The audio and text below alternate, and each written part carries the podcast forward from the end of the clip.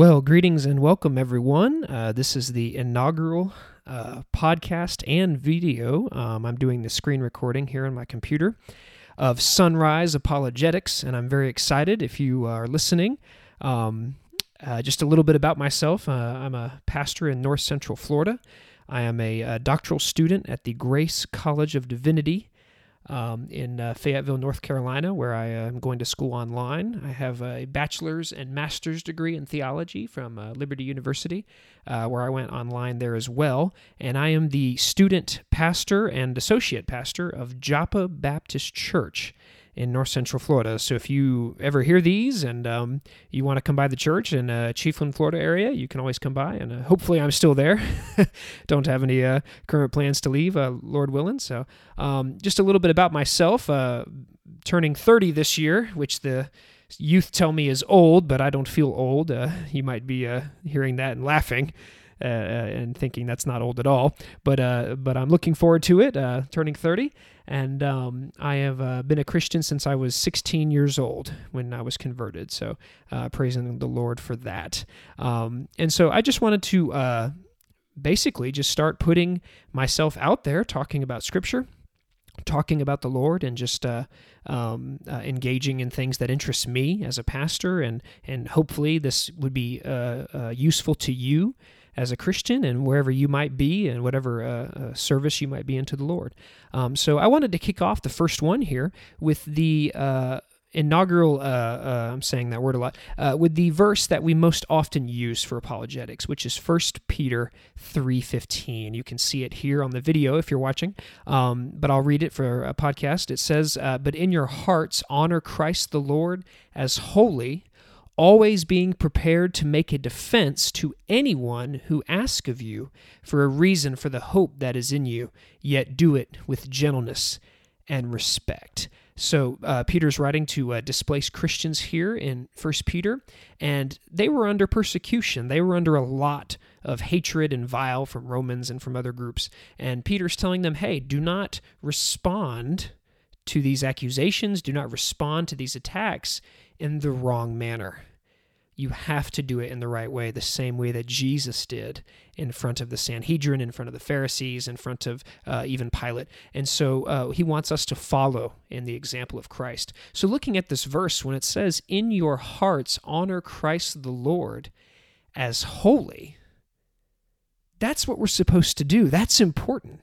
To honor the Lord is to be a Christian, is to say that I have repented and believed in Christ, and now I'm going to continue to repent and believe and serve Him through honoring Him.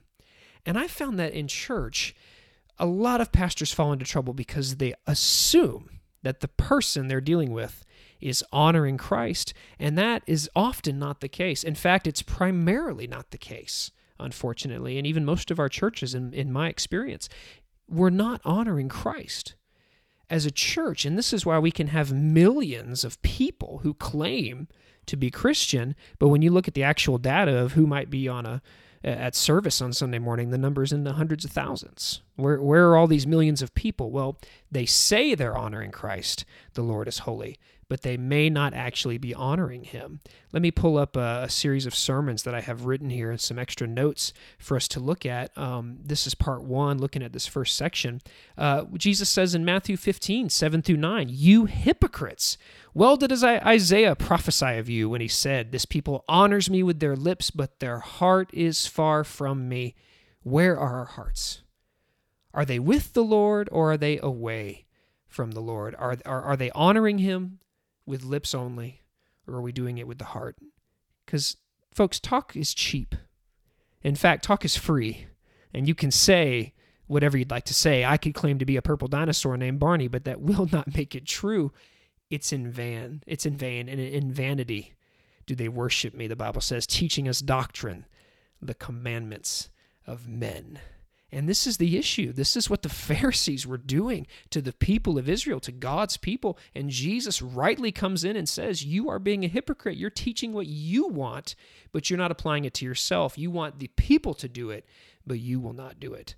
Isaiah was right when he said of you, You only honor with your lips, but your heart, your heart is far far away. And so that's what we need to be doing is honoring the Lord truly. So that is the first question. In apologetics, are you seeking to honor Christ? If this is about fame and glory, fortune and glory, if this is about getting noticed, if this is about getting likes and views only, folks, I fall into that like anybody. I want likes and views to validate, you know, in my flesh that people are, will even listen to this. But that's not the reason we do this this is also the reason that this content, if anybody finds it useful or even listens, will always be free because this is what it's about. It's about honoring Christ the Lord as holy. He deserves holiness, and we must be holy to honor him. And of course, the only way to be holy is to be repentant of sin in Christ. See, there's a circle, folks. This circle is all about God doing all of the work, and we do none of it. We repent we believe, all because of what Christ has done. It's not about us, it's about him. So he must be honored as holy. Looking at the next part of the verse, it says, always being prepared to make a defense to anyone who asks you for a reason for the hope that is within you. The word defense there, that's where we get the word apologia or apologia, a defense, particularly in a law court. That's my pocket lexicon to the Greek New Testament definition. And, and we're not primarily making a defense in a court of law, though, Christian, you might be called to do that at some point. We are making a defense in Walmart, in Publix, in the grocery stores. You might be in a Kroger up north. You're making a defense in your place of work, your office. I do it on Wednesday night with teenagers who have phones who can google the most incredible things i was doing a q&a one night with students and i was asked about the gospel of thomas and whether or not it should be included in the canon. What did I think of that by a 13 year old kid on a Wednesday night? I mean, that's where we're at, folks. And, and the people who have access to this information, they don't know what to do with it half the time, but they have it. And we have to be ready with the with the internet, with the program that you're currently looking at. If you're watching this, that, that I'm looking at, this Logos program, which I love, it has given us so much access to information, but yet it seems as though people know less than they've ever known. I like to joke about it this way we have these devices called cell phones in our pockets, and with them, we can bring up the entire uh, informational library, the wealth of human knowledge on our phone. We can look up anything, anytime, anywhere. And what do we do with this ability? We use it to get in fights on YouTube comment boards and look at pictures of cats with funny hats on social media. That's what we have accomplished. Folks, that's a shame. And it's shameful when I do it. We must be ready to make a defense. And this defense has been given to us by the Holy Spirit. We have what we're supposed to say. God has given His word so that you and I will know His will, and we should respond with that scripture. Um, taking a look at some other notes here oh, excuse me, this is part three. Part two, it says, always being prepared to make a defense. Uh, 1 Corinthians chapter 2, verse 1 says, And when I came to you, brothers, I did not come proclaiming to you the testimony of God with lofty speech or wisdom, for I decided to know nothing among you except Jesus Christ and Him crucified. That's what we're supposed to know. Not all these wonderful arguments. And, and it is good to have wonderful, thought out logical arguments. It is good to have a great apologetic, to know the original languages. I, am learning Greek right now. I'm not fluent yet, but I really want to be. I'm working on it. Um, and and I'm, my plan is to be fluent. It's great to have that stuff, but Jesus clearly tells us that all we need to know to do apologetics is to know Him and know His crucifixion know his resurrection. It's not about lofty speech. We can't convince people to come into this this faith with us. We cannot convince them through logic of our faith. God hasn't lied to us. In Scripture, God has not pulled a fast one and said, "Oh, uh, you know, I want you to go out there and preach to people, but you're going to have to prove me with science." He hasn't done that. He has clearly said it is faith to faith, and it is faith you must walk, not by sight but by faith. This is your defense. Know the Word of God, know the text. And this is so important. This is so, so important. I meet people every day who claim Christianity, they claim to follow Christ, but they do not know His Word, and that means they do not know His will. How then can they know how to defend Him if they don't know Him? That's the challenge. It really is. Uh, and going on to the next part here who ask you for a reason for the hope that is in you what is our hope? Are we ready? Are we willing to sit down and actually talk with someone about the hope that is within us? Psalm 62 5 says this For God alone, O my soul, wait in silence, for my hope is from Him. Romans 12 2 says, Rejoicing in hope, patient in tribulation, continuing instant in prayer and Isaiah 40, 28, 31 say this Hast thou not known, I'm reading the King James here, it's so beautiful. Hast thou not heard that the everlasting God, the Lord, the creator of the ends of the earth, faints not, neither is weary? There is no searching of his understanding. He gives power to the faint, he, to them that have no strength, he increases strength. Even the youth shall faint and be weary. The young men shall utterly fall. But they that wait upon the Lord shall renew their strength. They shall mount up with wings as eagles. They shall run and not be weary. They shall walk and not be faint. That can be you. You can give a reason for this hope that is within you. You don't have to stay in the elementary place of a young Christian saying, oh, it's the pastor's job to talk to somebody. It's the apologist's job to, to get out there and deal with, with other religions and faiths. It's somebody else's job. I don't know where you might be, but where I'm at, I am at in North Central Florida, I have young men that come by with white button down shirts, black ties on bicycles and these young men are from the Church of Jesus Christ of Latter Day Saints. You might know them as the Mormons, but they uh, they don't like to be called that anymore. I'm told they're kind of changing uh, the terminology a little bit. They want to be called the full title. And these young men, and, and I've and I when they come to my house, they knock on the door. I bring them in. I sit them down, and I just start talking. I because it's my house. I mean, if you don't you know, if you're not going to run things inside your own house, you know, what are you accomplishing? It's your house. If they don't like it, they can leave. They've come to your house, they've come to you. And I just start talking. Now, I've studied their theology quite a bit, and I am upfront about that. I tell them that, hey, I've studied what you believe. So just upfront, I want you to know I know where you're coming from. So I can I can move past some of the elementary discussions a little bit. But if if you're not studied, if your education maybe isn't in theology, um, then start here start with Jesus and don't get off of him. Stay on the topic of Christ. Uh, it, the witnesses that also come around, I mean, they've gotten to the point where they don't even want to talk anymore. They they they bring a, a, a iPad and they wanted you to watch a video about the end times, which seems to get a, a lot of people's attention. I'm sure um, that's what they want to do. Uh, I mean, the last time I had a Jehovah's Witness in my house to actually talk, and we're sitting there at my table. We're supposed to be having a Bible study, air quotation marks, and all he's talking about is Revelation and are you afraid of what's going to happen at the end time? And so I after he finished, you know, I'm talking to him and I made this statement. I said, "You know, I know I know that we're both monotheistic, but I'm I am a trinitarian and you are a unitarian, and so we're not going to agree on that point." And this 60-year-old man looked at me his eyes confused, and he just mouthed mono. He didn't know what it was. I don't know if he's ever heard the term before. And I realized that I knew more through my studies about his theology than he did. And my heart was broken. I was saddened. And I quickly just moved on and went, well, you know, we, we both believe in one God, but I believe in the Trinity. And they, of course, do not. And I, and I gave a witness of Christ to him. I gave him the hope, the hope that I had. They're out there working so hard for so little hope. I mean, if you study witness theology, they, they don't even believe they're going to be in heaven. They, they believe they're going to be a part of what they call the great crowd of witnesses.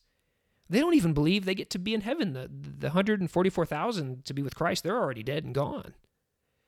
So little hope. And yet they're out there knocking on doors. They're out there getting, talking to people. And what are we what are we Christians doing? You know, I'm Baptist by denomination, but I, more importantly to me, I'm Christian by salvation. But what is even the Baptist Convention doing? You know, we claim 16 million members, but where, where are these people at? 5 million on church on Sunday morning? 100,000 Sunday night? Less than that on a Wednesday night? I mean, these numbers are, are, are just sad.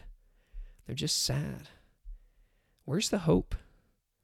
If you don't have a hope that's within you, then, person listening, I would encourage you. I would encourage you to seek the Lord because your hope is your defense. And looking at the end of the verse now, it says, Yet do it with gentleness and respect. Why are we so willing to run our theological sword through somebody? Why are we so apt to just want to destroy somebody with an argument? Peter's saying here you must do it with gentleness. You must you must gently reach out and show these people the hope that's within you. This giving of a defense is not being some kind of strike team where you just, you know, flashbang somebody's head with your arguments and you just totally destroy them and you can walk off feeling good about yourself. No, you are almost a, a, a combat medic with the gospel. You're trying to patch up these people with the truth and they're bleeding out with lies. You need to be gentle. And even more than gentle, you need to have respect. Having respect for people even who hate you, like Matthew 5 says people who would despitefully use you. One of the best examples of this is Jesus on the cross in Luke 23 when he says, Father, forgive them, for they know not what they do. I know that's a, that verse is a textual variant, but it's in some of the best manuscripts, and, and therefore I, I think it should be in there. Forgive them, the people that's crucifying our Lord, and he asked God the Father to forgive them. That's gentleness. That's respect. Respect doesn't have to mean that you agree with somebody, it truly does not.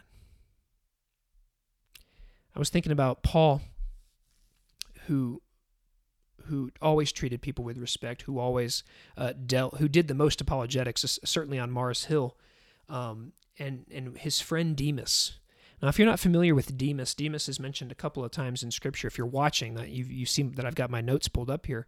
Uh, in Colossians 4:13, uh, he's talking about Luke, the beloved physician, and Demas greet you. So this is someone who has worked with Paul. Uh, Philemon 1:23, therefore salute Epaphras, my fellow prisoner in Christ Jesus, Marcus, Aristarchus, Demas, Lucas, my fellow laborers. So here we see Demas again and then in 2 Timothy 4 9 through 11, we see what happened to Paul and Demas in their relationship. It says, Do your diligence to come to me, sh- come to me shortly, for Demas has forsaken me, having loved this present world, and he's departed me unto Thessalonica, and Crescens to Galatia, Titus unto Dalmatia. Only Luke is with me.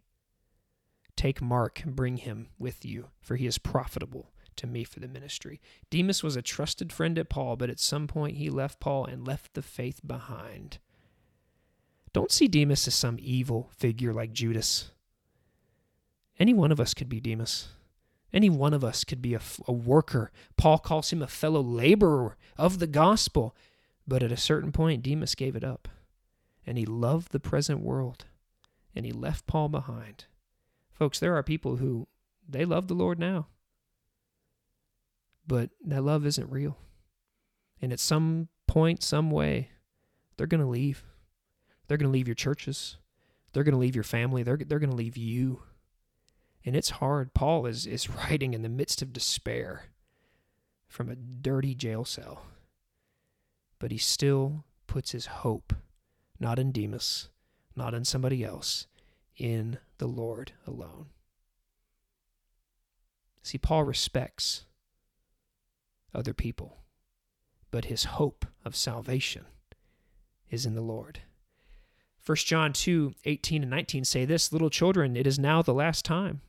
And as you have heard, the Antichrist shall come. Even now there are many Antichrist, whereby we know it is the last time. They went out from us, but they were not of us. For if they had been of us, they would have no doubt have continued with us. But they went out that they might be made manifest that they were not all of us. It is so hard when people leave. Most of the time because people leave with criticism. It's never just, oh, I'm, you know, I've got to go. I believe God's moving me over here. No, it's you didn't do right for me, church or preacher or pastor, and I'm upset at you, and that's why I'm leaving. It's hard to be gentle there. It's very hard. Peter, uh, the Apostle Peter, faced this difficulty when they came to arrest Jesus in the garden in John 18, uh, 10 through 11. Then Simon Peter, having a sword, drew it and struck the high priest's servant and cut off his right ear. So Jesus said to Peter, Put your sword away. Shall I not drink the cup the Father has given me? Peter's ready to kill someone. But Jesus says, No, Peter, we have to do this with gentleness. We have to do this with respect for this is how they will see the gospel in us. I love that. I love that so much. Um, looking at verse 16 of 1 Peter 3, having a good conscience, so that when you are slandered, those who revile your good behavior in Christ may be put to shame.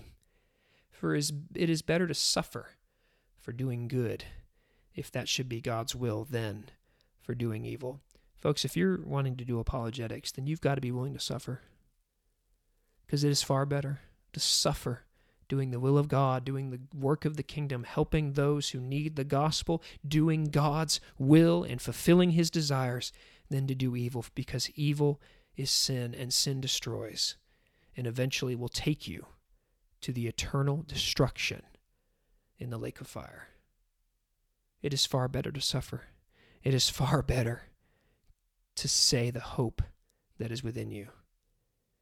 And at this point, I want to encourage you make sure you have a hope. Make sure you have a true hope of the Lord Jesus Christ, because without one, your heart will never honor Christ the Lord. You won't be prepared to make a defense. You won't have a hope in the first place, and you will never have gentleness or respect. If you're seeing that in your life today, then, friend, I would say there's no use in doing apologetics. Are you a Christian? Do you love the Lord? Have you repented and believed as Jesus commanded the people of Galilee in Mark chapter 1? Repent and believe in the gospel. Have you done that? Because that's where we have to start. And once you start there, friend, it, it becomes so, so wonderful. To honor the Lord is to know that you've been set free and I hope that's you listening. So, folks, this is a short introduction. I don't know how long each of these videos will be. I'm kind of about quality and time. I'm a I'm, I'm a teacher as well as a pastor, and so I, uh, you know, very busy schedule, doctoral student, you know, working on working on these things. But um, I hope that these things will be useful to you. I hope that they're encouraging to you. They will always be free. So if you like this, please just share. You know, I know uh, all the videos are like, subscribe, hit the bell, all that. But if it is useful to you, you know, you, you can do that. And just know that I'll be uh, plugging away, preaching the truth, uh, making a defense, and sharing the hope that is within me. Um, before I go, I just want to uh, do something fun. Uh, each of these videos, I thought it would be fun to end it with a book recommendation. And so if you're watching on YouTube, you'll see it, but for the podcast, I'll say it. I've pulled up Amazon, and the first book recommendation, of course, is the Bible, uh, specifically a very nice ESV Reformation study guide. Uh, the new condensed versions, they came out about 2018. This one's black genuine leather, uh, and it's about $60 on Amazon Prime. But folks, I got to hold one of these at G3 uh, this past January 2020, and it was fantastic. It holds well in the hand, great notes. Um, if you're hearing this and you're thinking, oh, he likes Reformation and Sproul, he's a Calvinist. well, uh, I'm not a Calvinist. I don't. I do not claim that moniker. Uh, but don't be confused. I love the Word of God, including the scriptures that tell us of the Lord's authority sovereignty, and yes, even election. Folks, if you have a problem with that, read your Bibles. I challenge you. I challenge you. Read your Bible. Okay. And not just Romans 9 either. uh, Ephesians 2 are so, so, many places to go. Um, so I do not claim Calvinism. I claim Christianity and belief in the Word of God. And that is where I'm at. So that's your recommendation ESV Reformation Study Bible, condensed version. Uh, folks, I hope this has been a blessing to you. And please remember, uh, my favorite verse of the scriptures 1 corinthians 10.31 whatever you do whether you eat or drink do all to the glory of God. God bless.